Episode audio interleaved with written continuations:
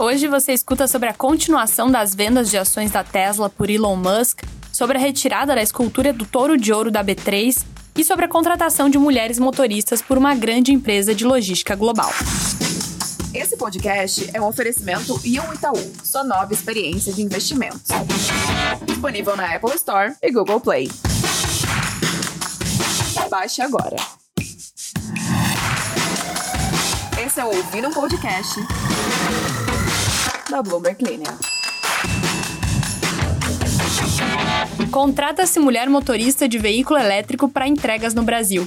A DHL Supply Chain, braço de armazenagem, distribuição e transportes do grupo alemão de logística DHL, decidiu ampliar a frota especial de veículos elétricos no país, dentro de seu plano global de zerar emissões de gases de efeito estufa até 2050. Além dessa preocupação ambiental, a companhia pretende aumentar a diversidade de gênero na operação de transporte no país, contratando mulheres motoristas.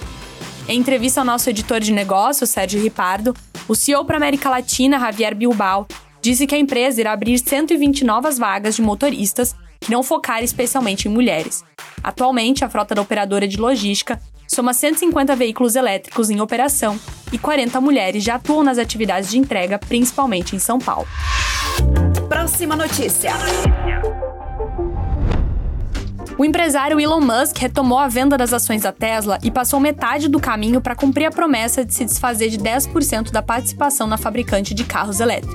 O bilionário vendeu mais um bilhão de dólares, de acordo com documentos regulatórios publicados na terça-feira. As vendas foram realizadas para cobrir impostos relativos ao exercício de opções de ações de Musk. Com as alienações mais recentes, Musk agora vendeu quase 10 bilhões de dólares em ações desde que conduziu uma pesquisa no Twitter perguntando se ele deveria vender a fatia de 10% da participação na Tesla. Uma boa parte desse dinheiro irá para pagar as taxas. E tem mais.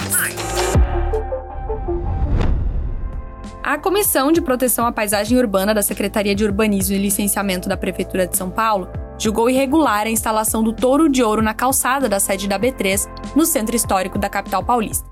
O órgão determinou a remoção imediata da peça, justificando não ter dado aprovação prévia à presença da obra na paisagem pública, o que viola a Lei Cidade Limpa. Alguns integrantes da comissão também viram a obra como uma peça publicitária, já que a placa da escultura identifica a empresa Vai Tourinho, do economista, apresentador e influenciador digital Pablo Spire, que é ligada à XP. O registro de responsabilidade técnica apresentado ao Conselho de Arquitetura e Urbanismo aponta que o contrato da B3 com a empresa responsável pela execução da obra foi orçado em 350 mil reais. Essas foram algumas das notícias que estão lá no site da Bloomberg Linha Brasil. Entra lá em bloomberglinea.com.br para conferir mais.